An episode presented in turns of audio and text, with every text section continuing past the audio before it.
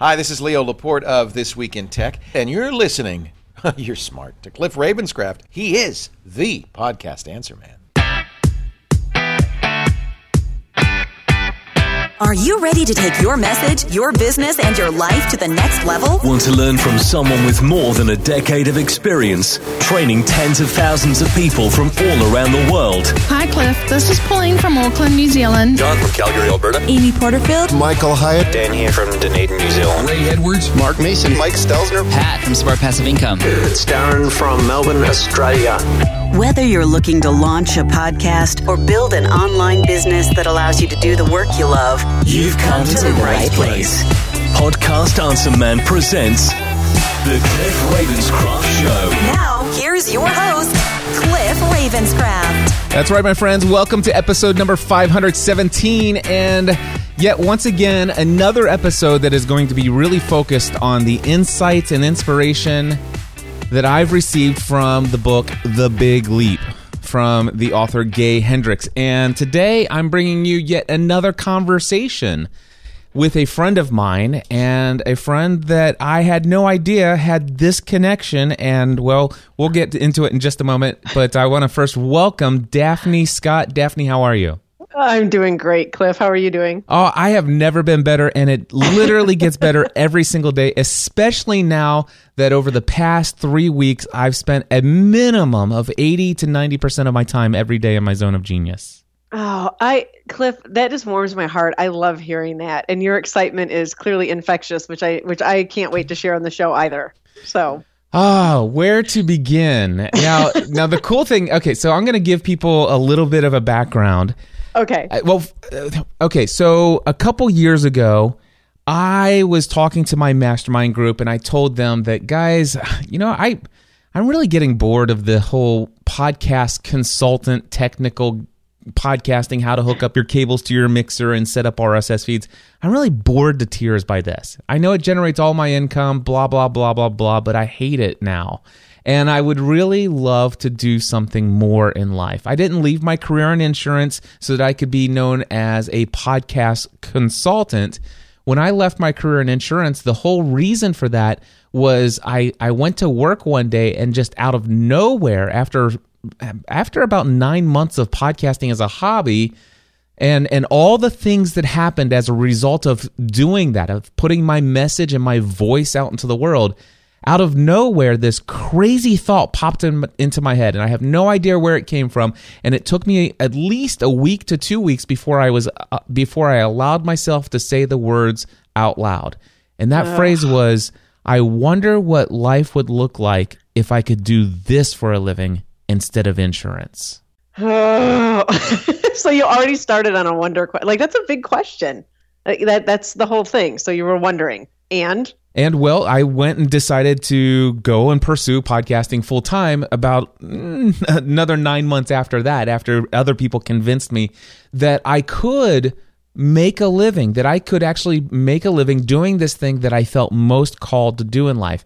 But that thing that I felt most called to do was creating content that entertained, educated, encouraged, and inspired others.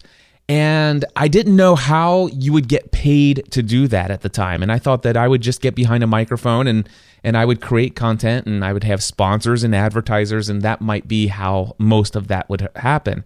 But Yeah. I discovered personally that that wasn't the route that I wanted to go and just naturally something that occurred that came out of nowhere is that people started to offer to pay me to teach them how to podcast and the income from that started ramping up higher and higher and higher until the it got to the place where I don't know if you know this Daphne but when I started working in insurance in the family business they begged me to come work for them and I said I'll come work for you as long as you promise me two things Number one, promise me you'll never expect me to get my insurance license because I have no desire to sell. And, Okay. and number two, my ultimate goal in life is to be able to do ministry full time. And if I have the opportunity to pastor a church at any point in time, regardless of how much less money I would make doing that than what you're paying me in insurance, you have to be okay with me leaving. wow. So Okay. So I already knew what my heart and my mission in this world was was to to do things that would inspire and motivate, encourage other people to be who God created them to be. Yeah. But but the thing is is that what happened was in insurance ultimately I did ha- I was incentivized, not required, not even expected expected, but I was incentivized financially to get my li- my insurance license and I started selling auto, home, business, life and health insurance. I became very profitable. It actually came to the point where it was a zone of excellence sort of thing for me. Mm-hmm. And it was a very difficult thing to leave and to take a big leap, but I did. I took a big leap into finding a way to make a living from this podcasting stuff that I was doing. But Yeah. I, I I jumped out of one and by the way, I, I absolutely am not upset about those 12 years I spent there because mm-hmm. I did learn how to sell and I actually love to sell. I think I think mm-hmm. selling is one of the gifts that God has given me and I am incredibly blessed by that ability today. Mm. So so that experience was wonderful, but then I jumped from one zone of excellence into a zone of incompetence that then went to the zone of competence and then went to the zone of excellence again, which is now teaching people the technical ins and outs of of podcasting. But I find myself in the same thing. Here I am making a making a whole lot more money today doing my Yeah. own business in podcast consulting than I ever was in insurance. And I find myself asking this question again. What would mm-hmm. life be like if I could do this other stuff instead of the podcast coaching and consulting?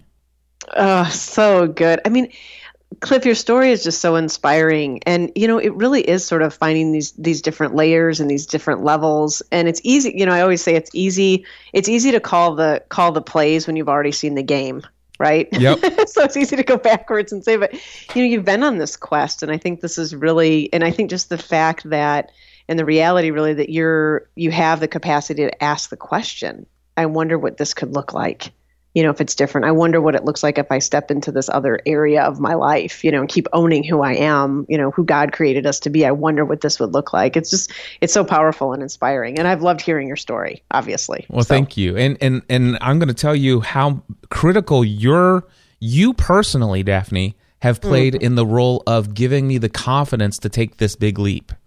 Mm. and it's a, it- it's amazing how full circle. So here's the deal: a, a couple years ago, I went to my mastermind group and told them that, hey guys, I have a vision of the future, and it and it's going to sound crazy, and I think I may have only hinted at it here in this podcast and previous episodes. So if people, this may come as a shocker to some people to hear this. But I literally have a vision. I, and I can't even say that it's actually a goal and a desire of mine because I'm not sure that I'm comfortable with who I will have to become and and the ways that I'll need to grow for this vision to come true. But it's a vision I can't shake and when I have one-on-one conversations with tons of people, I feel led to tell them about this. And that vision is that one day I will be on stage in a stadium where 35 to 50,000 people came there to hear me speak. I love that vision. And I have um, I have decided and I I don't want to be the personality of Tony Robbins because I think we all are are our own unique personality. Yeah. But when I say this statement, I'll explain it in just a moment. But I believe that my future is to be Tony Robbins, the, the Tony Robbins for the next generation. I, I can't i'm almost speechless. I love that vision. And you know cliff I, I- again just the, just the that you can even allow yourself to have that as a vision is really that that's really part of the leap like it's a different sort of form of wiring that we get into when we're willing to even entertain those sorts of um, possibilities for ourselves Exactly, and, and of course, I hit. I get as soon as I started thinking those things, I got hit with every limit, limiting belief and all that other stuff. It's like, who am I? You know, blah blah blah. But then when I started thinking about this, like, well, who was Tony Robbins before he was Tony Robbins? Exactly. You know and and it's like and and and and you know why can't i live life big? Why do i have to play small? And and who who says i have to play it small? So i started to have these dream these dreams related to this and and and i would and so i started sharing my mastermind group and and I, I got some really valuable advice the first time I kind of let this out of the bag. And they said, "Well, mm-hmm. Cliff, you know, you don't want to just completely shut things down on the podcast consulting. Maybe you know, there's a transition and and I totally get that." And they said, "You know, one thing everybody knows you for right now is the podcast answer man." So mm-hmm. people don't necessarily know you for oh and i told them i said i I think the first step for me this is what i told him. i said the Yeah. first step for me is not to go reserve the paul brown stadium and invite people to come out uh, the, but i do i said the first I, I i felt like the first step would be to have a million dollar weekend where i actually have 1000 people who pay a thousand dollars a piece Yeah. uh, Yeah. to to come to an event. And I thought that that might be my first step. And I'm like, I wonder if I could sell that. And they and they they came they gave me some feedback that they thought that maybe that might be a stretch because oh they said it probably wouldn't be a stretch if that event was related to how to take your podcast to the next level. Which by the way, I've trained over thirty thousand people on this earth how to launch a podcast Wow. and over 700 of them I've done through podcasting A to Z and another 1000 one-on-one before that. So That's amazing. yeah, so I, I, th- I have no doubt that I if I and by the way, the number one requested thing is Cliff. If there's one thing that I would give you another two thousand dollars for right now is another course like podcasting A to Z, but it's taking your podcast to the next level. How do I grow my audience? How do I in- increase my rankings? How do I you know blah blah? And and I'm like, yeah, I know it's the number one thing people want from me, and it's the least. uh, The it, I have zero passion to give it to anyone. I mean, and Cliff, that that is really that. This is where the work really starts. You know, is for us to step away from because the truth is, you could continue your, you know, your money income from that. You could continue having a thriving business from that, and that's really the tough work where we start to say, "Yeah, I could do that." And when I think about that, there's a part of my soul that starts that to dies. It- exactly. Er- And, you know, if I can just say one other thing, Cliff, that I have really appreciated about you, and I want to tell you, you know, in this online world, there can be a lot of sort of, you know, and I'm going to use the word integrity, and I want to be really clear what I mean by the word integrity when I use it, but there can be sort of this lack of integrity meaning people can you know you can hide behind the facade of social media if you will and one of the things that i learned very quickly about you was your high level of integrity and what i mean by that is you, there is a wholeness to you there is there is a complete a completeness and an alignment that I think is the resonance of you. And so there was just an immediate, you know, kind of say like, do people know you, trust you, and you know, like you, that sort of thing. And there was just a resonance there. And I think when I when I heard your, you know, past couple shows and where you were at with this big leap, there was a part of me was like, of course, because I think you're a person, my experience of you anyway, and this is my experience of you, so take it for what it's worth, but my experience of you is you're a person who can't allow himself to be out of alignment with himself for very long. So that when you bump up against these, like, yeah, I could do that, and you absolutely could, there's a part of you in your wiring that just doesn't allow that. And I think people feel that. And I think when we are starting to live our lives in greater alignment and integrity, wholeness, and completeness with ourselves, people start to feel that. And of course, that draws people to you. Yep. they, right. They want to be with you more. And um, there's just a part of you that just doesn't, you don't sit in that space for too long before you go, wow, I'm, I'm really getting out of alignment with myself here. So I really honor that in you and acknowledge that. And, and um, it's something that's very inspiring to me too. And it's, and it's scary. it, it is scary but I, I, I'll tell you, this is the least scary it's been so far. But it, but it, but it's been a scary pa- past two years as I've been contemplating this big leap, even before I had the language. The the Yes. boy having the language and the framework to understand what I've been going through, that's Mm-hmm. eye opening. So here's what happened. I so I thought I went to my mastermind group and I said, "Hey, this is what I think. I want to do a thousand person event, but it's not going to be podcast related. In fact, it will be no session anywhere. The word podcast may not even be spoken from the stage, potentially. I, you know, it's not a requirement, but that's not why I want people to come. I want I want to help people break through to the next level and specifically at that moment i was thinking i i think the next phase for me is helping people break free from a lifetime of employment when those people were never created to be an employee Yeah. that that that that wh- what I love about podcasting and what's allowed me to continue to do podcasting A to Z, even though a little piece of my soul died each time I've done it over the last two years, which it, it, it takes a Yeah. lot for me to say that now publicly, but it, it's the reality. the thing is, what's allowed me to stay alive and not and not be depressed all year long. Which, by the way, through these past two years, there's been some significant seasons of depression that has occurred, and I mm. believe those depre- those seasons of, of depression have happened as a result of a little piece of my soul dying. Yeah. And, and so what's happened was what's allowed me to continue to do it was that inside this group, I knew there are other people out there creating podcasts who are employees or who are who are actually trying to break free from employment. So they've got the day job or they've recently quit and they're actually already attempting to build a business around their podcast and and and they're struggling and they're struggling in the same ways that I struggled in 2008 and 2009, which was a very terrible year and a half, two years for us financially. It was a it was an amazing year of of joy in our marriage and and joy in the work that I did and fulfillment. But financially, it was miserable. And so, I, mm. my my passion and what I said, I want this event to be about this 1,000 person event is I want to take people who are trying to break free from a lifetime employment and to actually understand what it takes to have a responsible and profitable online business. And they said, Cliff, I love the vision, but I don't think you have the audience for it. I think that that perhaps maybe you want to start small and maybe and and I, I actually value this advice. And it mm-hmm. and, and this is this is advice that I took to heart. And it was this. Cliff, I think the first step isn't a 1,000 person event. Why don't you do a small event for 10 or 12 people and see if 10 or 12, or 10 or 12 people would pay you $1,000 per person for a something not related to podcasting. And I said, "Thank you. I'm going to do that." And so I think it was June of 2014. I I mm-hmm. put out there, I'm going to do a one day business mastermind. And this is one day where we're going to help you take one area, one aspect of your business that you're struggling with, and we're going to break through to a whole new level of success in your business pursuits. And it's a thousand dollars per person. It was like three weeks notice. People had already made their, and, and I was going to do it at, at, in a hotel conference room at where podcast movement, the very first podcast movement was hosted and people had already made their hotel arrangements and they've already got flights and stuff like that. And here i am saying hey you probably want to rearrange your travel schedule so that you can stay an extra day.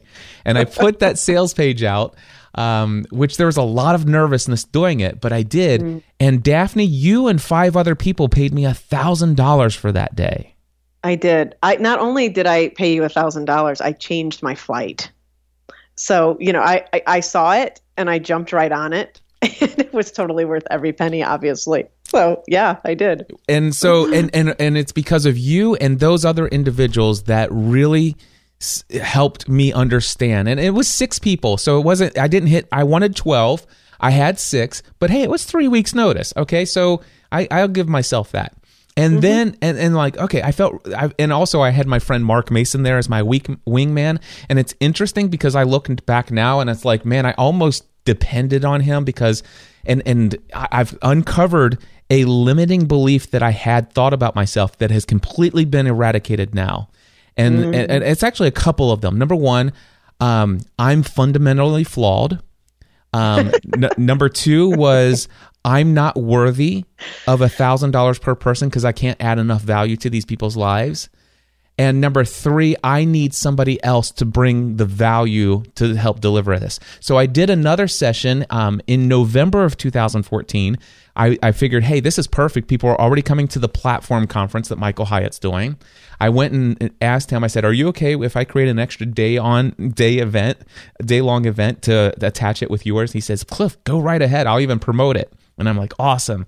And so Ray Ed I invited Ray Edwards to do this with me because I still had that limiting belief. I don't I can, you know if it's just Cliff Ravenscraft, eh, you know, may, maybe. but if if it's Cliff and Ray, okay, then a thousand dollars that's a no brainer. So so I asked Ray if he would do it with me. He said absolutely. So we did another one day business mastermind. That it was more people that paid a thousand dollars a person than the first time. So wow, I just did two events with very short notice. And in both cases, people had changed their travel schedule to pay the $1,000 to have the extra day. And it was a 100% satisfaction rating, both events. people, uh, you know, it's like, wow. But again, in my mind, there's still part of it is like, well, part of that success was because of the value that Mark Mason brought. And, and then the second one was, well, part of that success was the part that Ray Edwards brought. You see where that limiting beliefs came in. And th- and then, of course, something radical happened that year. Ken Davis, I think you probably know the story of of how uh, he offered to mentor me in my physical health and transformation. And I made the decision then that I was going to work out six days a week, every week for the rest of my life. And in two, th- things were so financially successful for me in 2012, 13, and 14. I mean, like beyond my wild, wildest dreams at that time, successful that I mm-hmm. decided in 2015 to take the entire year off in my business and just put it on autopilot. And the only thing I would do is stay up on email, create podcast episodes, and I would do two sessions of podcasting A to Z. And that's all I did in 2015, which is why I never did those workshops here in my own studio.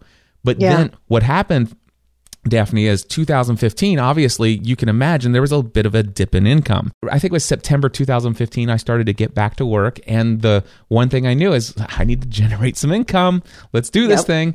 And so, what did I do? I went back to my zone of excellence, and I and I stayed there.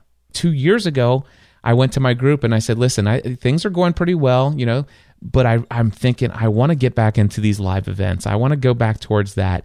And I, I'm thinking I might want to do something crazy. In fact, I'm going, and I went to my mastermind group and I said, listen, I want to let you know, I just rebranded the podcast Answer Man to the Cliff Ravenscraft Show. Podcast Answer Man, as the name of this podcast, is done.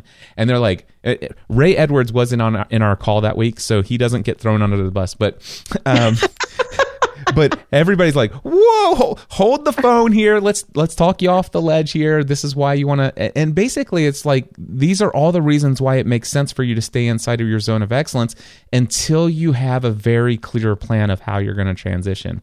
And I and I agreed to do that. And the thing is, is here's the deal. Before I got on that mastermind call, I was already convinced that I was going to stop podcasting A to Z. I was going to stop being known as the podcast answer man as my primary identity. And moving forward, I would, I would, I did not have the language until this past two weeks. I would have the optimal anxiety required to creatively cr- do the new things that would replace all that income. Yeah. But- Isn't that funny? So I got so excited about all the new things I was going to do. But when I decided that I would slowly ramp those up while doing A to Z, then then all of a sudden my passion died and died and died and died and I've coasted and coasted and coasted and I made zero progress on any of the other stuff and I continued to maintain my zone of excellence where quite honestly a part of me has died every single time since then. Well, I was so happy to hear that you weren't, you were no longer going to teach A to Z. because I knew that was you really, I mean, it was a big announcement and it was you really stepping into that. You know, what you're talking about, Cliff, where you had that sort of like, I'm really there, I'm really there, and oh, fear.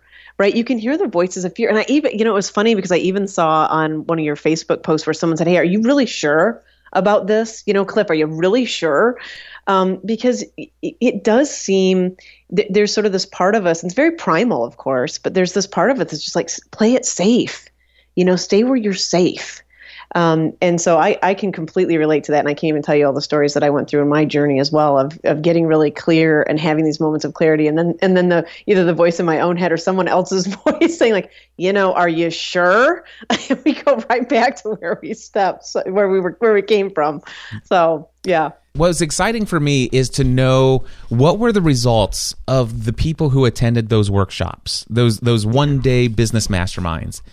And and to, and to continue to stay in touch with people like Heather Bear and yourself and all the others who had gone through those one day business masterminds and to to run into you at events and and just other places and then to hear you tell me how much change has happened in your, as your as a result of the catalyst that took place in those one day events. Inspired me that I need to do more of that. So I was talking with some friends and specifically I was uh, having a lot of conversations with Ray Edwards and so he says, "Cliff, when are you going to start those workshops again? And and so I I said I'm going to do this workshop. And here's the funny part. I said, "Okay, guys, I'm I want to do a workshop. It's going to be in 4 weeks from now. I'm going to do 3 of them before the end of this year." And it's going to be how to build an online business around your podcasting efforts. And I got onto the call and I said, but I'm really concerned about number one, will people pay $1,000? Number two, uh, will people want to travel to Cincinnati? And number three, because it's not Orlando, it's not, you know, all these other, it's not San, sunny San Diego. Um, you know, will, will people to travel? And it's and it's just a couple weeks away. And I so I went to my group and I said, I'm already nervous about this. What do you guys think? And they said, Well, if you're nervous, why don't you instead of doing the podcasting or the business thing why don't you go ahead and do the thing that everybody know that you know that they want that you would pack the thing in in one email you would pack the entire thing out. And that is why don't you create next level podcast? And and so during that mastermind call by the end I went into the call super excited but very nervous with lots of anxiety and fear but still very excited. And at the end of that call I had made the decision that they were right. I should probably go ahead and create a next level podcasting course and uh, and guess what happened? For the next ten days, I did nothing. I I did I didn't do anything. I didn't nothing at all. And then all of a sudden I'm like, okay, forget it. And by the way, my wife is like, forget what they said. You need to do this one. and so I said, okay. So so I said I'm and I went to the group and I said, listen, I am not going to do what I told you guys I was going to do. I'm going to build the I'm going to do building an online business. And now there's only 3 weeks left. I'm more nervous, but who cares? If I only have 2 people, then we're going to have 2 people. Um, and I ended up having six, and it was awesome. And and I asked at, at the end of the event, I did a post workshop survey. This was when everybody went home. The high of being here has worn off. So it's mm-hmm. it's like several days later, and I asked them to complete a survey about their experience. And the very final question is this: knowing what you know about this event and what you got out of it, knowing that I plan on doing more of those in the same space, knowing that it's limited to no more than 12 people at a time, how much should I charge for future sessions of this same exact workshop? Now, they had all paid $1,000 a piece. I gave them an option $9.99, $14.99, or $19.99. Four of them said I should charge 2000 and the other two said I should charge 1500 and so I'm like, okay. And- oh, and by the way, I wanted to have a special guest and like come in via Skype to give me that added value, and and and uh, that didn't happen. So I was a little bit nervous. You know, can I pull off the value? And here's what happened: the the right after everybody left, um, that afternoon, after everybody had had left to go travel back home, I said to myself and then texted four of my closest friends saying, Wow, that is the most exciting thing I've ever done in my business. And then I told Stephanie if I could do one of those a month every month next year, number one, I used the phrase, I would never have to do podcasting A to Z again, Yeah. nor would I want to. Yeah. Oh, that's so good. You know, can I so can I share would this be a time to Yes, share? please. Okay, so so what happened in June, you had the the workshop and you sent out a message, you know, I'm doing this workshop. And I there was a part of me that was like, you know, I, I wasn't just getting started in my online business. And I was like, yeah, I'd like, you know, but I wonder if there and, and actually the dates of the workshop didn't work for me for my schedule. I was already traveling. And so i messaged you and i said you know those dates don't work. Is there another time that you would have available? And then around that same i think it was almost co- coincidentally you had sent out a message that says you know i'm going to do oh there's a spot for a one-on-one like one day thing and you know with you like one-on-one and that I, I just you know it's that same moment cliff of like that's what i'm going to do and spending when i got there to spend that day with you and it was just you and i um, which was just so life giving to me. But more so, what was so, what was really the life giving part was, I don't know if you recall, I'm sure you probably do because it was wired in your body at that point, but you were so excited. Yes. Like you were so alive and you were like, this is what happened. And, you know, we spent some time, like I got to just savor that moment with you of you sharing with me what happened in the workshop and having those people in your, in, you know, in your studio and, and, and doing that and really giving your gift to those people. And that's the part, you know, again, when you get aligned, that's the part. And when we get in our genius, that's what it feels like. You know, it doesn't feel like effort. It doesn't feel like, ugh, but you know, I can do this and it, and it feels good and I know I'm helping people, but it doesn't feel that fulfilling, you know? Yep. Um, there's some effort behind it. So you were just so excited. And I, I remember that in particular. Yeah. sure.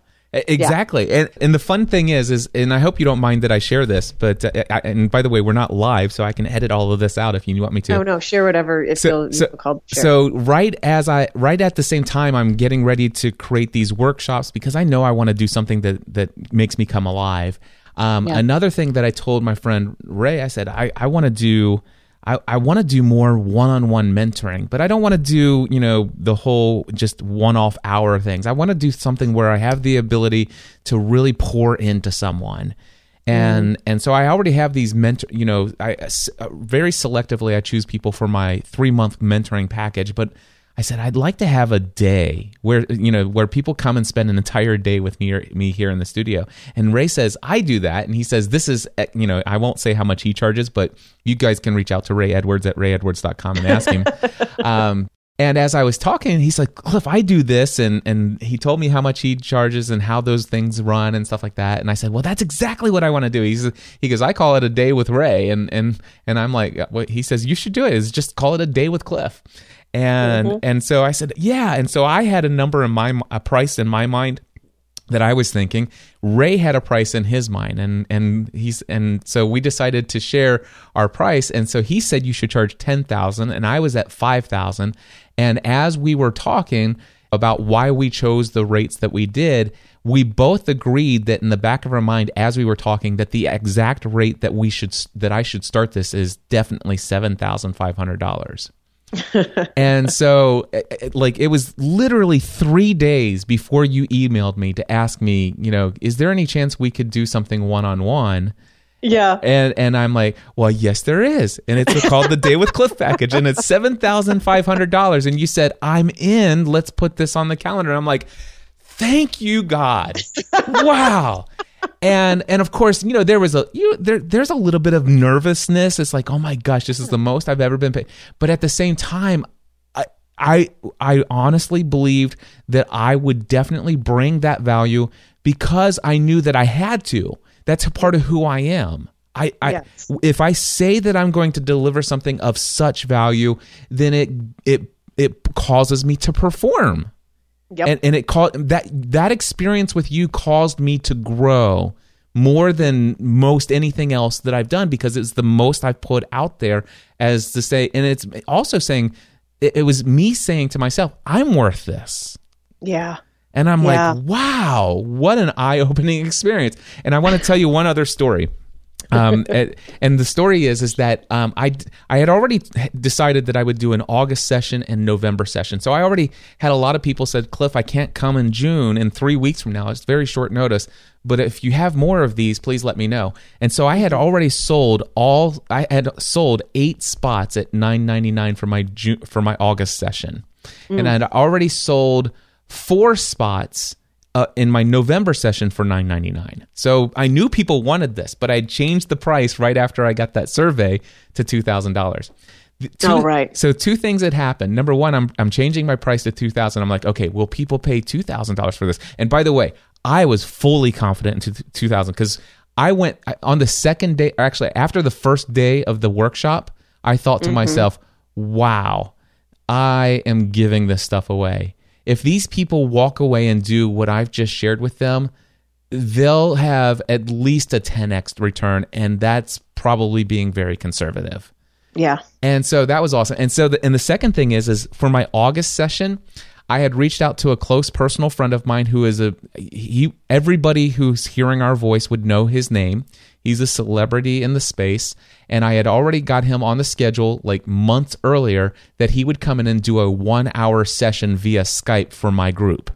Mm-hmm. And you know what I did? I didn't, and I never told anybody that this was going to be a part of any of these workshops. It was going to be a surprise guest to bring that extra value. Remember, I told you I struggled with thinking I was enough. Yeah. I went to that celebrity, and trust me, there are people who would have actually paid five thousand dollars to have an opportunity to have this one-on-one Skype session with this person. Yeah. I canceled that meeting. I, I canceled that scheduled appointment. I said, listen, I appreciate so much that you are willing to do this for me. but if you don't mind, I'm going to cancel. I believe that I can pull this off on my own, and it's important for me to do so.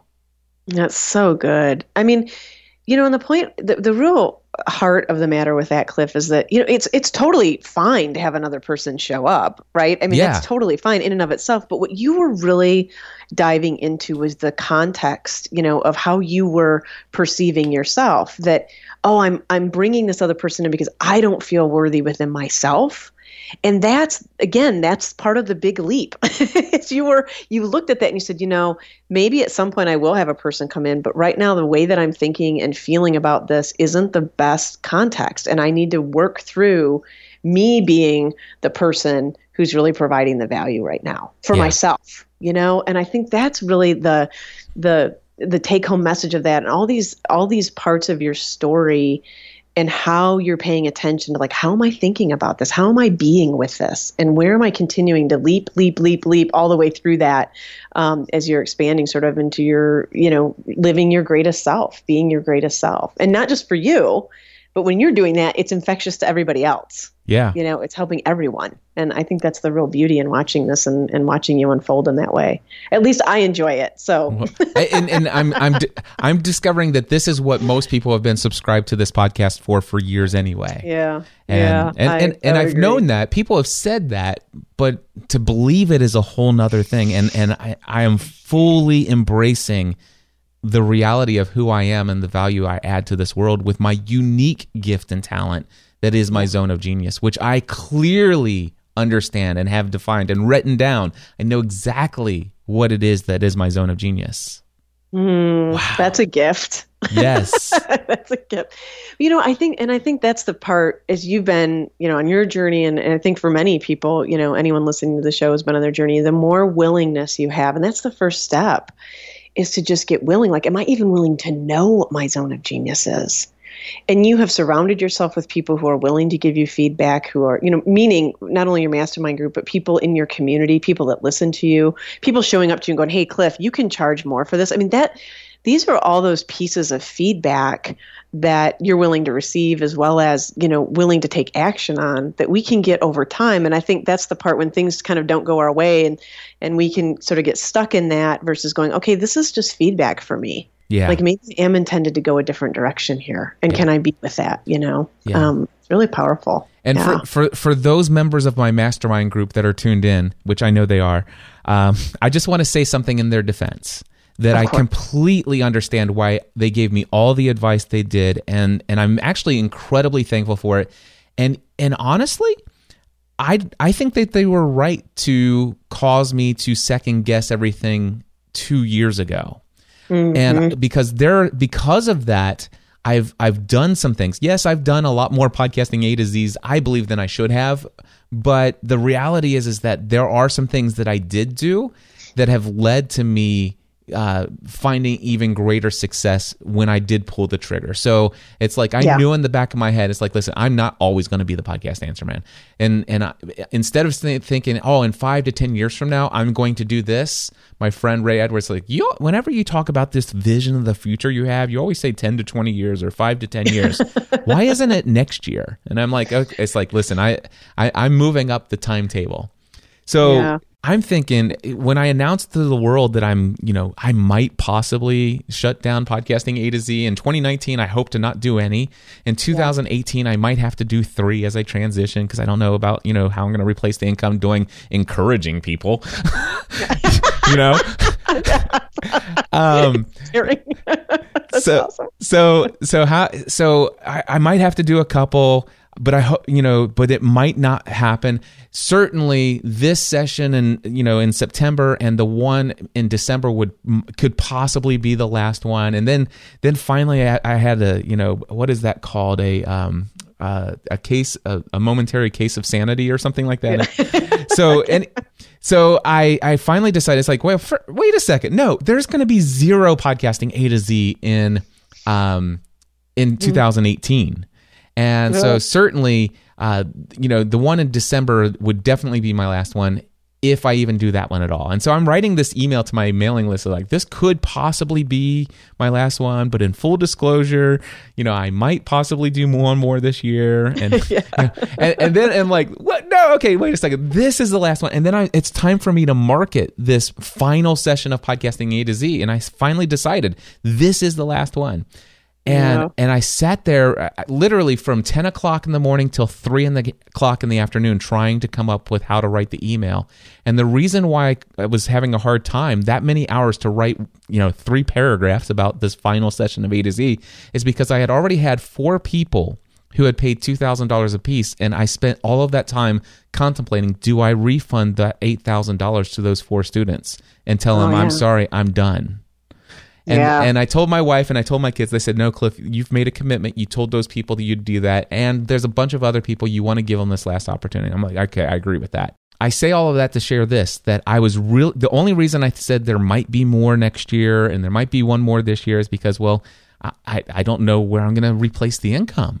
You know, Yeah. this, when when 80% of my income comes from one thing that I do, and and it's one thing I know that's repeatable, guaranteed. It's a minimum two hundred forty thousand dollars of year of income, which is it, that averages out averages out to twenty thousand dollars per month, which is a very important number to remember.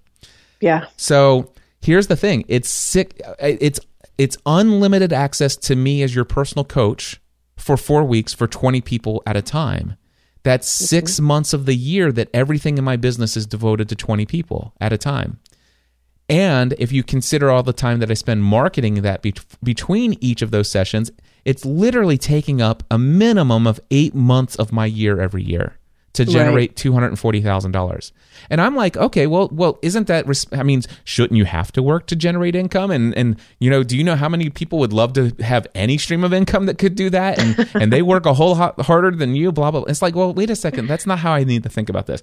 The the thing is, is that I, I'm like, okay, there's got to be a way. And and the first thing that came to my mind is, well, here's the thing. If I if I didn't market A to Z nonstop year round, and I wasn't doing six months of my life, you know, in A to Z, I Yeah. could probably spend time marketing my workshops. And if I could, if I would do more than just building a business around your podcast, I would do other topics as well. And I would mm-hmm. do more one day business masterminds. And it, it- I've got room for 12 people and at $2,000 a piece. If I did one live event in my studio at a time, this is, by the way, this thought only occurred to me after I said I'm done with A to Z. Yeah. I, I mean, there's so much good stuff. only Like only after I decided I'm shutting off the 240k, optimal anxiety kicks in and says, "Hey, what are you going to do to replace that?" And I said, "Well, if I do one workshop per month, that's $24,000 per month in income. So, I could either spend 8 months of my year to generate $20,000 per month on average, or I could generate $24,000 a month working one weekend per month.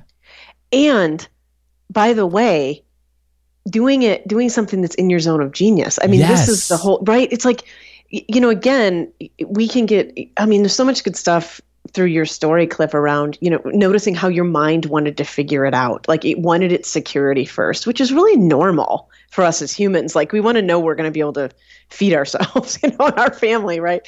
Um, and take care of things. But your mind really wanted to try to have that all figured out ahead of time, and it couldn't do it. Yep. And right. And then you got aligned with yourself and you said, okay, no, I am stopping. And you did. And then you're like, oh, well, there's all this time and flexibility and I can do this. And here's the thing let's pretend, let's pretend that you only made $200,000 next year. Let's just pretend. As a matter of fact, let's pretend that you only made $180,000 next year, or whatever, right? Let's cut your income by 25%. Yep. The good news is you will be doing that all in your zone of genius. And and I will be I will have greater love, success and abundance in my life. Bingo.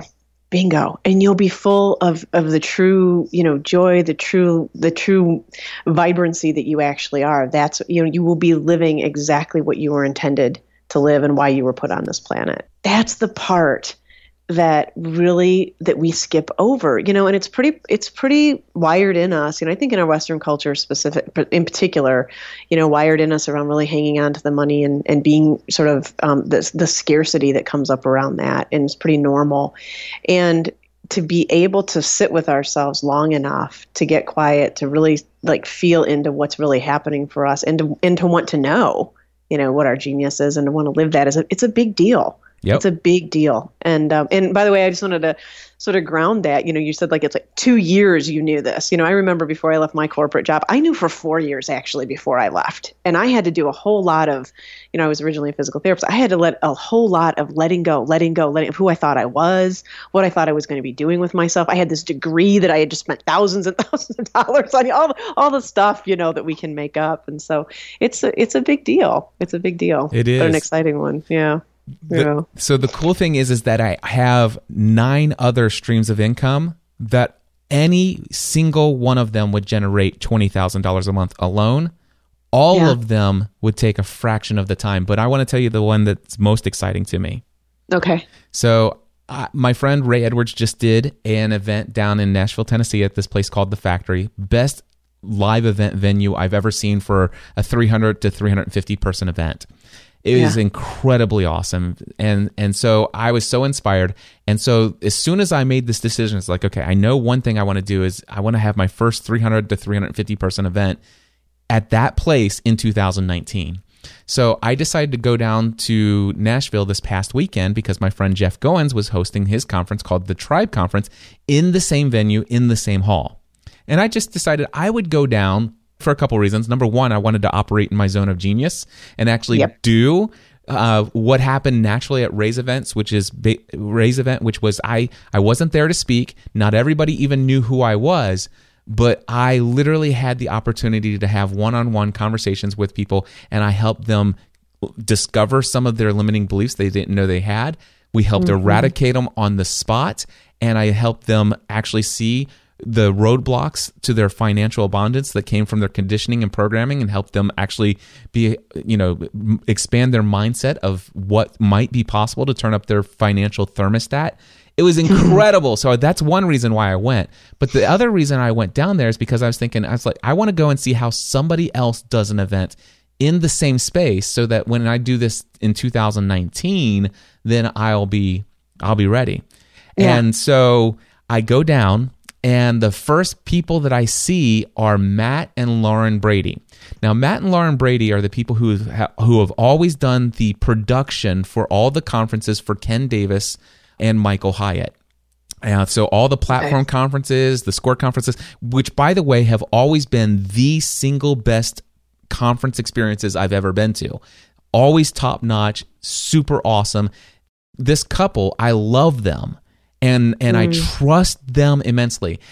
And when I saw that Lauren and Matt were behind doing the production of Jeff's conference there in that venue, th- they said, "Hey, yeah, so we're actually we're actually breaking out and we're doing event planning now, um, and we're we're turning it into our full time thing. We're going out on our own." And I'm like, "You're kidding Wow. me!" And so, yeah, and so, do, and, and Lauren says, "So when are you going to do an event?" And I said, "Well, that's exactly why I'm here." So in 2000, and she goes, "Oh, dude, you so got that. You can do it." Matt and I want to do your event, and I'm like, "Dude, if I'm going to do an event now that I know that you're, I'm I'm using you guys." So here's the deal: I'm in the event, and I loved how Jeff had it set up Friday night, Saturday, and Sunday. It was incredibly awesome. And I went to Matt and I said, Matt, I got to ask you a question. He says, What's that? I said, if I wanted you to duplicate everything that you see here, I mean, I'm talking about every piece of furniture that you rented to put in the back room, all of the chairs, the food, every for the VIP premium ticket, um, everything that you see, every single bit of it, as much. I mean, I want every penny. How much would it cost me? And he says, Would you want with the speakers or without the speakers? I want to know the numbers without the speakers because I'll negotiate the speakers myself. He Yeah. says fifty thousand dollars.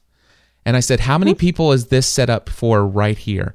And he says, This is set for 300. There's not quite 300 people here, but it's set for 300. We could probably do 350. But here's the deal I personally have this standard. I, I watch Tony Robbins enough that I've raised my standards. My minimum, I will not do anything for less than $1,000 a person. So I'm going to do an event in this space for $1,000 per person. It sells, there's 300, so that's $300,000. My cost for Matt and Lauren to do everything is $50,000. And I decided, Matt, I want you to look to tell me when the what dates are available this time next year in this venue because I'm hosting an event here and I want you to do it. I am going to make $250,000, which by the way is more money than I made with A to Z in Yeah. one weekend. I love it. well, then it's done. It's done. It's done. So It's done. I, I'm already I'm already working with Matt on the dates for next year. I already have six speakers who have confirmed. I've already Wow. f- four of them were confirmed at the event. So six six of the ten that I've talked to have already said yes. Not only that, I've already sold 13 tickets. Now I haven't collected their money, but I've I've I've only told 13 people one on one about this. So far, 100% of every person I told about the conference said, "Cliff, I will buy the ticket as soon as it's available." Here's what I told them. I said, "Here's the, the this event is designed for somebody who has lived a lifetime as an employee." Yeah. But who has created a blog, a podcast, or a YouTube channel or some other creative endeavor because they felt like even though they, they have a successful career and they're not looking to change anything because that's their comfort zone, but they mm-hmm. feel like they need to put some kind of message out into the world. So, specifically for those people who have created something like that, and then all of a sudden, because of the interaction with people and they, they start to come fully alive, one day out of nowhere a thought crept up that they probably some people still haven't even said out loud yet. But that's that question. I wonder what life would be like if i did this for a living instead of what i'm doing now. And Yeah. it's, so there's already conferences out there for like this right Yeah, but so- sure, of course. So, so many of those conferences are though. This is okay. So this is how you decide what your niche topic is. This is how you do your email marketing campaign. This is how you create this. It's the technical, the ins, the outs, and stuff like that. There'll be a little bit of that in here because I think it makes sense to put it in. But I'm going to tell my speakers, and I've already told the ones that have confirmed. I said, listen, there are two purposes for this event. Number one, this event will help people discover exactly what limiting beliefs that they hold that they're not even quite aware of. Some of them they'll be aware of, but there's going to be other limiting beliefs that they have that they're not even aware of. We're going to help them discover which of those limiting beliefs they have and how to eradicate them from their life forever. That's hmm. purpose number one. Purpose number two, we're going to help them discover, our attendees, we're going to help them discover why they are 100% responsible for the roadblocks that they have placed in their life that are keeping them from the financial abundance that's available to them and how it's the result of their programming and conditioning from a, from childhood and for most of us it has a lot to do with our faith background it's so exciting. You know, again, just stepping into this, stepping into like who you are. You know, and we and I say that sort of cavalier, like you're just going to step into who you are. Um, and it's a progress, and it's a it's a process. You know, we're we are a process, not sort of a static thing. Um, that we we try to think we're a static thing, but we're really a process and and living on the planet. And again, creating this environment where people can go and have a moment, you know, of be it, like going on your journey on your retreat, you know, to this conference and finding out those things about themselves and looking deeper and digging deeper. And I am a huge fan of the um, of a, what I call 100% responsibility, um, which Gay Hendricks, who's the author of The Big Leap, uh, writes about emphatically, and his wife Katie, and you know, really taking responsibility. And what that means is, you know, really seeing like how we are, and this is a radical notion, but how we are creating the results that we're getting consciously or unconsciously. I'm super excited. I'll be there. Sweet. Very excited. awesome i would love to jump into einstein time I would love it. My favorite concept. So My I, favorite- I've been doing most of the talking here. I will just say this. Last night I reread the chapter on Einstein time. I'm only beginning to grasp it. Um, and I would love for you just to just to freeform and share with us. T- please explain Einstein time for those of us who have bought the book and have read it at least two or three times. Daphne, explain Einstein time to us. Okay. Well, you know, as you know, Cliff, I'm a huge fan of this book, you know, which is how we, you know, we started connecting around this. We were connected before, but then I realized you read the book and, you know, and and it's sort of this chapter about time sort of seems when you're reading the book, I don't I don't know if you had this experience or not, but it it kind of feels like it comes out of left field. You know, you're reading about genius and limiting beliefs and all and all of a sudden there's this chapter about time. And here, here's the statement that I want, and it says right from the chapter. I'm, probably, I'm paraphrasing it actually, but it says, he, you know, Gay Hendricks says, "You will never have enough time to do the things that you don't want to do." and Cliff, you were speaking to this when you were like, "Oh, I, you know, I said I was going to do this. I'm really excited about this workshop, and I'm going to do this." And then I, you know, got this other input, and I was like, uh, and then I never did anything for ten days. Yeah. And- right. And so there's this, this again, this way that we look at, and you know, I'll get into clock time and the construct of time here in a minute. But the whole point is that when we're living our life out of alignment in our zones of excellence, what we start to experience life like in a lot of ways is is a, as as a have to. You know, I have to make the kids lunches. I have to get the report done. I have to respond to these emails. I you know, and I work in with organizations and leaders and organizations and their world when they get the more out of alignment they get, the further they get away from their zone of genius, the more it starts showing up as a have to and the more time they the more that we start to experience ourselves being at the effective time and it's really an interesting it's really you know if we just pay attention to our own experience of you know how many times you find yourself saying like oh i don't have time to do that. You know i don't have time to make this video for my newsletter which is something i really want to do. I have to do all these other things first um, you know, oh, I don't have enough time to stop and talk to you and connect with you right now. I've got to get onto this other thing. And so we start really having this experience of feeling compressed, feeling, you know, I kind of call it the squeeze. And we use, and this is the key, and this comes back to 100% responsibility. What's really crazy, Cliff, when we when we really check in with our own experience, is we start to see how we start using this construct of time unconsciously as an excuse for not stepping in fully to our genius it's a way that we can wire ourselves to sort of say like i don't have time to do this thing that's really important to me. Um, i have to in quotes do all of these other things. And we really start living at the effect of this idea of time.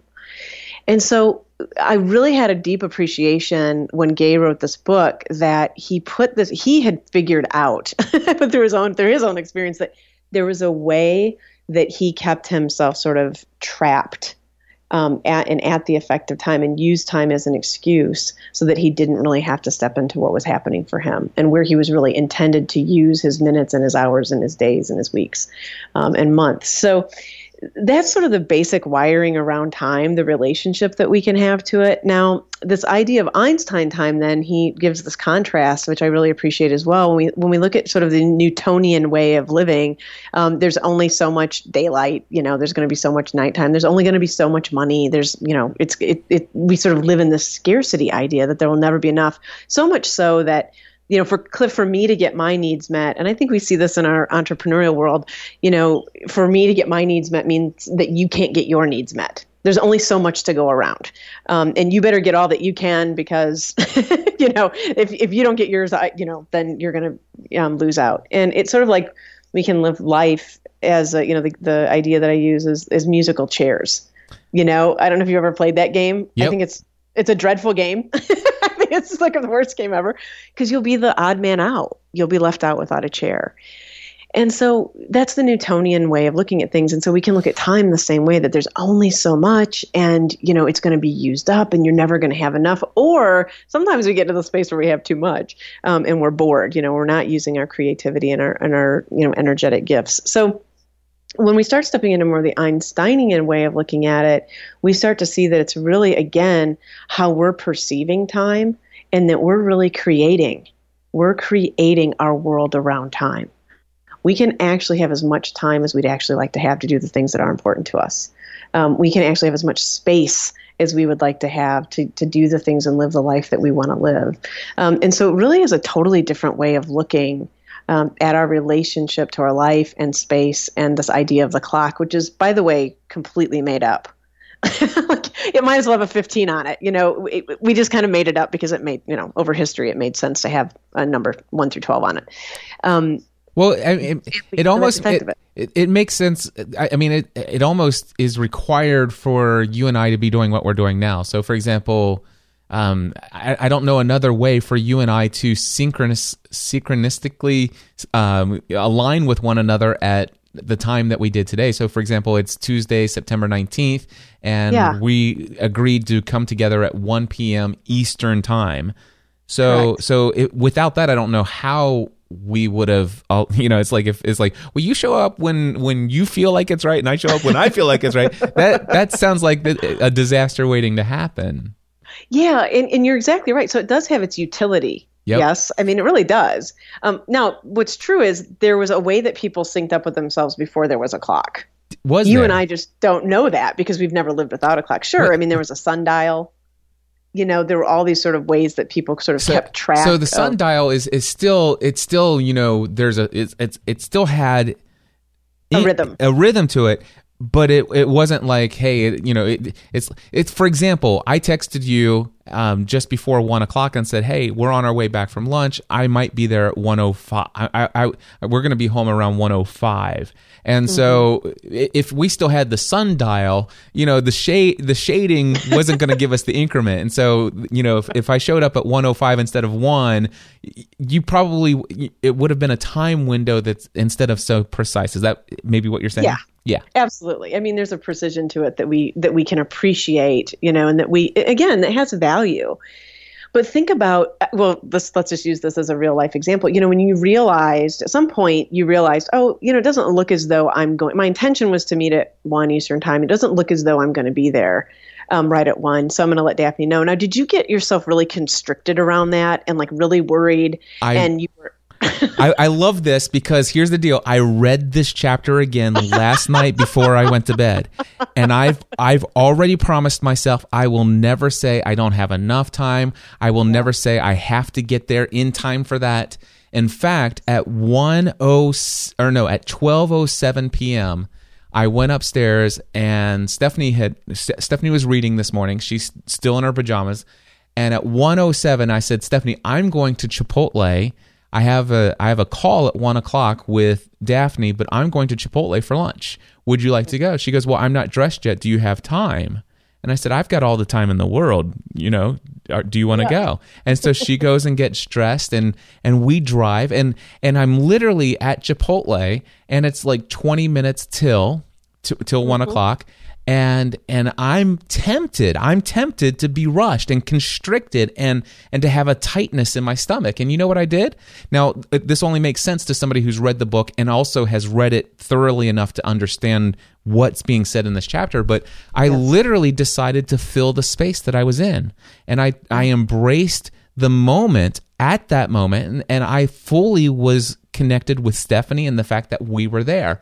And in one thought, little tiny thought that says, "Hey, if I'm not going to make it in time, I have connections to I have means of sending a message to Daphne to let her know I might be 5 minutes late."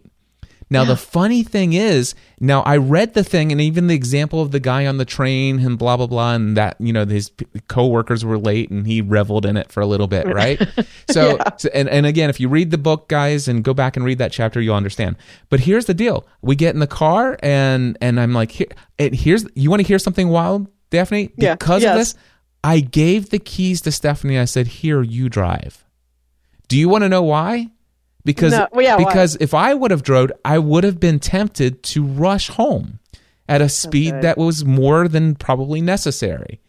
But Yeah. instead, I gave the keys to Stephanie and said, "Here, you drive." And also so I could text you and let you know that I might be there at 105. if I would have not given her the keys, I wouldn't have needed to text you. I would have been here on time. The interesting thing though is I texted you and I said I think we're going to be home around 105, so I might be 5 minutes late. The interesting thing is we did not rush and Stephanie took her time as she was finishing her meal and that was perfectly fine and had a wonderful conversation with her and I literally we pulled into the driveway at 12:59. Isn't that something? And then messaged me and said, I'm here, Yep. you know, like 101 or whatever it was. Yeah. And that, that, and again, you know, that's a choice about how you want to relate to this idea of cl- what I call clock time, right? So there's, I think there are rhythms and then there's clock time.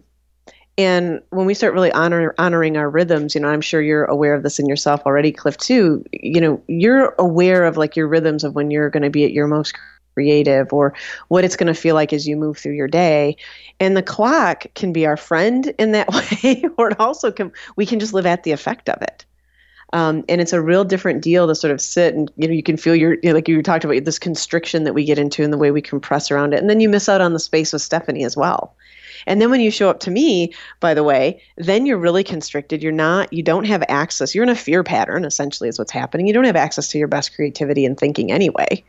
So now imagine if you're really constricted, you show up on the call with me, and we're just not present. You know, you're not present, um, and that has an impact on us as well, and the people that we're that we're surrounding, our, you know, that we're around. So um, I really appreciate you for even you know for playing with that and you know, the other part that I think is worthy of mentioning here too, which he doesn't talk about this specifically in the book, but I, I see this in myself, and you kind of mentioned it too. You know, this is part of our conditioning, is to sort of be at the effective time, and to sort of live. We get we get big hits of adrenaline when we get, get kind of you know racked up around time, and it's a way that we um, can exhaust ourselves quite honestly most of the time through the day and when we're in a fear pattern that really can start to to take over and again it is part of our conditioning we can, can we've been conditioned around that like hurry up hurry up hurry up you know I watch parents with their kids hurry up get your shoes on get your coat on we got to get out the door um, and feeling like we don't have enough space so it, it's a practice for sure it is a practice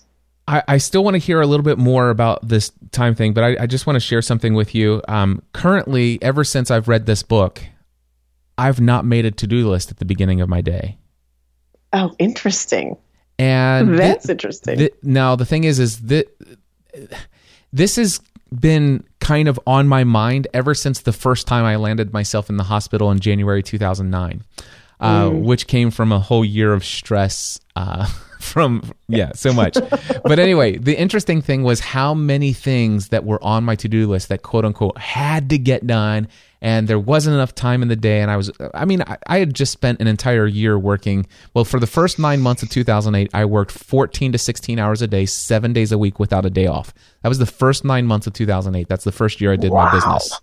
And then i finally after nine months i took one day a week off and I agreed that to take that day a week off, I would increase the number of hours I'd work the other six. And so, so I ended. I almost died in the hospital in January 2009. But do you want to know what happened? I was in the yeah. hospital for two weeks, and I didn't do any work at all. And I came out of I came out of the hospital, and I was you know still a little bit in recovery, and I did very little work. But you know what? Ends were still met. We never we never we never went into debt we never missed a bill. Things worked out, and and and just things just worked out. And the interesting thing is, I realized during those two weeks how many things that I thought were so important, they just weren't. And I completely wiped them off of my list of things to do. And, yeah, isn't it interesting? And since then, I've noticed that there are times the more I get hung up on these are the things I have to get done by this amount of time, the more mm-hmm. things that are doing it, the and, and it goes to that statement you'll never have enough time to do the things you don't really want to do. Yes. And what i realized is my to-do list was filled with things that i didn't really want to do. And what happened was i was convinced that those had to be the highest priority above all that other stuff like you know creating your own podcast to encourage and inspire people and blah blah blah. So so what happened was i i consistently was living my life tied to the things that I didn't want to do and and literally just procrastinating all day because I had no energy, no power to do them. Yep. And the thing is my days sucked. Yeah. and it yeah, and he talks about in this book in this chapter he says uh, he quotes somebody who says a minute on the stove is like a day and a, a day with your wife is like a minute a day with your yes. love is like a minute yes it's the it's that it's that old adage like you know it's like time flies when you're having fun and so when you're in your genius you're having fun and time you you get really into a state of flow. You know time just sort of disappears when we're doing the things we love to do and and doing the things that you know bring our greatest creativity and greatest expression into the world. I mean really i'm sure you've had those experiences we all have probably to some degree but you know where you start it you start your work and you're doing your creative stuff and you're like oh my gosh you know it's two o'clock already. Where did the where did the time go? And and um, the thing is is when i'm doing that I was more productive during that time. Like yes. I've when I'm doing yes. something that I'm when I when I'm doing something that I love and I'm in that place where it seems like time just doesn't exist. For example, there are times when if I am fully in the zone, I can do in 2 hours what normally it seems like it should take me a whole week to do.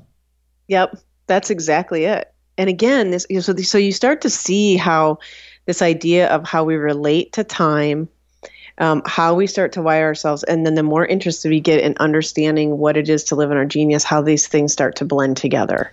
because you are more effective. You're It- more you're naturally efficient Yep. as well. And there are things that I despise doing. And in reality, it should only take me an hour to do this one thing. and I'm not kidding you. There's times when it's taken a whole day, a week. And I'm not kidding. There have been times when I literally got almost nothing done for as much as an entire month because Yeah. every single day I pushed off that one task from day to day to day, and I never got around to doing the things that I truly loved to do. And at the end, of, and by the way, there was lots of little things that I did and I did accomplish throughout the days. You know, so I was marking things off my to do list, marking them off, marking them off, getting a little bit of an endorphin rush. Right? It's like, hey, Yep. I, I accomplished that, I accomplished that. But at the end of the day, if I didn't write down the list and I didn't know what I did, at the end of the day, I, I end up asking myself, boy, I really didn't accomplish anything today. Yeah, and it doesn't feel good. Yeah. I mean, I think that's the other part. Like, it's a body experience as well. You know, this isn't just happening in your head. It's like, yeah, I don't, and I don't feel good. And, you know, I've never said this before, Cliff, but I'm going to say it now. I've never, it- you've sparked something in me here around this idea of procrastination. And I've always had a weird, you know, I've read about it and I've, I've seen it because I don't have a big experience of that in my life per se, at least for the past, you know, five to six years for sure. But I'm pretty convinced as we're talking through this that this idea that you're a procrastinator really comes from having a lot of things on your list to do that you don't really want to do in the first place. Yes. Yeah, and I think if you really, you know, paid attention to that, if we notice that, we can start to say like, "Oh, wow." You know, and I think this is a particularly relevant conversation for entrepreneurs Yeah. you know think about right like think about i mean i have me and i have an assistant and she handles i mean i will tell you one thing that it, you just don't want me handling is logistics i don't i can do it and i'm very methodical first of all it takes me forever it, it will be done very well um, but energetically it is such a drain and she handles all of my scheduling you know all of it other than today when i scheduled with you myself you know that's like a rare rare occurrence but that but that was such a joyous experience, Stephanie. it was. well, absolutely, it was. And, it was. and by the way, it was a simple one because you did one thing that I really love that people do, which is like, yeah, let's get together. Here are two times. Are you available? You know, we didn't have to go back and Yes. forth. It was easy. But, you know, she handles all that. There are just certain, you know, and I've often told people, I'm like, you know, when I do an event, it's like, you don't want me managing the logistics of that because there won't be any chairs. I will forget to put chairs in the room for people to sit on. So it just, you know, and it's, it, I think that's a particularly important thing for people who are in an entrepreneurial role because how much of your time, you know, you're a solopreneur, right? How much of your time is spent doing things that really out, are outside of your zone of genius and that you might not want to be doing really becomes relevant at a certain point. It does, and, and the and the and I know I, I'm hearing the voices or the thoughts that are going through the minds of many of the people who are listening right now because I had those thoughts myself. and, too. and and the question the question is this: the question is, but I don't have the money right now to be able to pay somebody else to do those other things. If if those things, if I have to do those things, and and I and so Daphne, I'd love to ask you. There, there it's it's a is it a journey to get to this place where you can be? Is there a period of time? Uh, is it a path where you have to sometimes walk? Even sometimes in your zone of incompetence, so that some things can go from being an incompetence thing into a zone of competence. And then all of a sudden, you'll find that some of those things that are now a zone of competence might even turn into a zone of excellence. And some of those things you need to delegate to others because they'll always be a zone of competence and Yeah. and then you it's because you have this zone of excellence that's allowed you to elevate into uh, new financial success and stuff like that is do you think this is a journey or do you think that somebody could literally just all, all of a sudden like leave their corporate job and just pursue their zone of genius Well, I've seen both. Okay, So please tell you me. know, Yeah, so I've seen both. You know, there's a great story of this. Uh, he's a, he's a meditation teacher. He's a wonderful teacher. He was the editor of um, oh, I forget which big magazine, and one day he just walked out. he just quit. And you know, here's what's so great. No one heard about this story. It wasn't published on the front of the newspaper because he was just really clear like, oh, this isn't the life for me. He was living in New York. His name's Phillip Phillip Moffitt. And he's just like, this isn't the life for me. And it was very simple and very, you know, um, what would I say? Is just a very easy transition for him into what he was meant to be doing and guiding and helping other people and doing what he doing his work that way in the world. And I and there was probably some part of him that at some point, you know, he kind of does tell the story. You know, there was this there was this part where he kind of was going in and out. He was noticing where he was spending most of his time, and it wasn't doing his job as an editor. Um, you know, so he started was starting to notice that. So I really I tend to be sort of a practical person in that, you know, I think we all have our own individual expression of this and how it shows up for us, and we all have our own stories. Um, and I think if we get ourselves caught in any form of judgment, self judgment, that we should be doing our life differently, I think that's the hook. And I think that's where we start to get ourselves pulled away from what's true for us, you know. And so whether it took, you know, it took you two years, Cliff, it took me four, you know, whatever the time is, and you know, again, there's plenty of time available. Um, you know, I, I've seen both sort of happen in different ways, and I think everyone's path to that is different. What I think is most valuable and most important, though, is that there there can be a willingness to even see a willingness to even look a little bit deeper within ourselves and a willingness to ask, you know, what what what what, what am I what am I really here to live? And I was put on this planet for a very, you know, gifted reason, and I have gifts. And, and what would it look like for me to live in that space as much as I can, as best as I can every day? So maybe right now, you're 50% of your time is in your zone of genius. You know, it, maybe next month it could be 60. Maybe the next month after that it's 65. Um, maybe in 2019 it's 100%. You know, well, whatever that is, right? I, well, here's the thing. I can tell you for the pre what is it been two weeks three weeks? I'm not sure. It because time doesn't exist for me. Um, we have just thrown the baby out with the bathwater. So so ha, whenever i started reading this book i can tell you this. That morning i decided to live in my zone of genius and i've been creating content and i've been having conversations and and having all kinds of create creativity like you well you would believe. Like many people would never believe. So yeah. it, it's been incredible. So i will tell you that prior to yesterday at 10 a.m i had been living in my zone of genius no doubt 80 90% of the time. Literally. Like it, my, my my the the amount of abundant love that exists between me and the relationship i have with any other human being over the past 3 weeks my wife, my kids, my neighbors, my friends, the person the serving me at the restaurant. It's been incredible. Okay. Yeah. The, did you notice that I said until 10 a.m. yesterday? I did notice that because that's when I that's when I launched my final session of podcasting A to Z, and from 10 a.m. until 5 p.m. yesterday, I literally got sucked right into the time warp again. Uh, you know, and yeah. and it yeah. was yeah, it was the longest day and like ah, oh it's going to be a long four weeks. But yeah it, and you're keeping your you know you're choosing that. And i think this is the other Yeah. important part too. You know you're choosing that. You've consciously made that choice. Yes. And you know what that's going to feel like. And and you know it, you can get into all, we can get into all kinds of debates in our inner life with ourselves around that but you're consciously choosing it. And i think again that's that's the big difference cliff. And and the cool thing though is from the time I left to go lunch to, to lunch with Stephanie today and all the way through right now I'm completely in my zone of genius.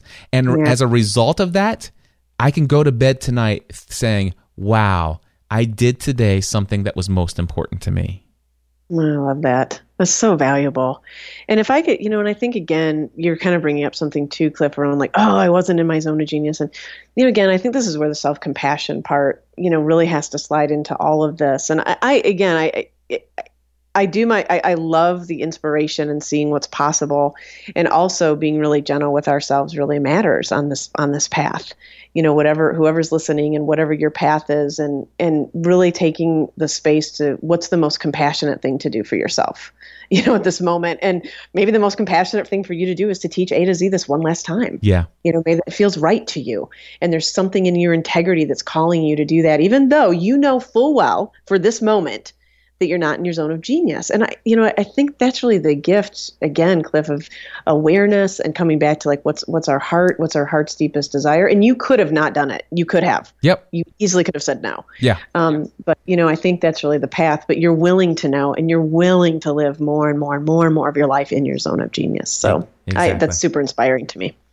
Well, Daphne, I appreciate you so much. Thank you so much for coming on here, and and thank you for helping me discover my true value and my true gift mm-hmm. by being somebody who saw that value in me before I saw it myself, by participating in the Next Level One Day Business Mastermind in June of 2014. Thank you for being the very first person to go through a day with Cliff for $7,500 and and absolutely be thrilled with that day and also give me the experience of feeling so completely who I like the fullness of who I am that day. It, and and mm. that it was like wow was that an incredible experience. So those those two events along with several other things had given me the courage to take this big leap. And I'm so incredibly thankful. And I want to say thank I, thank you for one other thing. The exciting oh. thing is is that you've got your own podcast which you'll tell people about in just a second but you have a podcast where your co-host for the first 121 episodes is, Exactly. is Katie Hendricks, is who is the wife of Gay Hendricks, the author of the book The Big Leap. which That is true. which by the way, as a result of your connection, thank you. Gay will be on the show next week. Oh, I'm so excited. For, I'm so excited about that. And again, you know, my, I mean, I, I, I think, I think you know how much I appreciate you and value our friendship. And Cliff, I can't say enough. And for how much you've helped me, how much you continue to continue to inspire me. And I'm just so glad that we, you know, that there's this this thing um, that keeps showing up in our lives reliably. That I, again, I could have never predicted when I took A to Z. I could have never predicted, you know, what where what our friendship was going to turn into or what the collaboration was going to look like. But I know I've learned so much from you as well, um, and not you know, and, and not just that part about running my online business and what I'm doing in my life, but but it has been that collaboration of our mindset and and how we're showing up and are we living our best life and and doing what what God really put us here on the planet to do. So all of my appreciation to you, and I'm glad that I could help and support you. Awesome. And I, I I believe firmly that the best way and the fastest way any of us can ever grow our podcast audience is by being a guest on other people's podcasts. And so I want to give you the opportunity to build your audience. Daphne, tell them about your podcast. Thank you, Cliff. My my podcast is uh, titled "The Super Fantastic Leadership Show," and right now it's my myself. I'm always the main person, but I have my co-host. Used to be Katie Hendricks, as you said, for the first 121 episodes, and now it's my assistant Marta Wilmus. And what we really talk about are all things leadership. It's about being effective. And by the way, having fun while you're doing your job. It's especially geared towards leaders, people who, I'll give my definition of a leader here in a second, but, but in particular, people who may have people reporting to them. But more so, I define a leader as a person who's willing to step into the unknown and also can create followers. So um, if you're a person who is interested in that and and being that person in the world, or you know you're that person in the world, the show might be particularly interested interesting to you. We we cover all types of topics on the show, social science topics. Um, I am a scientist at heart, so I tend to bring in a lot of research and things that I that I talk about. But um, hopefully, you'd be interested in joining us on the show. And it There is the super fantastic leadership show. You can find it in your favorite podcast directory. And there's also a website. What's the website? Uh, I have it on my website, 3Ws, daphne-scott.com. So you can find it there. There you go. And just a real quick reminder, folks my next session of the building an online business around your podcasting efforts is going to be on November 3rd and 4th. There are a few spots still available. Podcastanswerman.com slash next level workshop. Daphne, thank you so much. We'll talk to you soon. Cliff, thank you so much. Podcast Answer Man.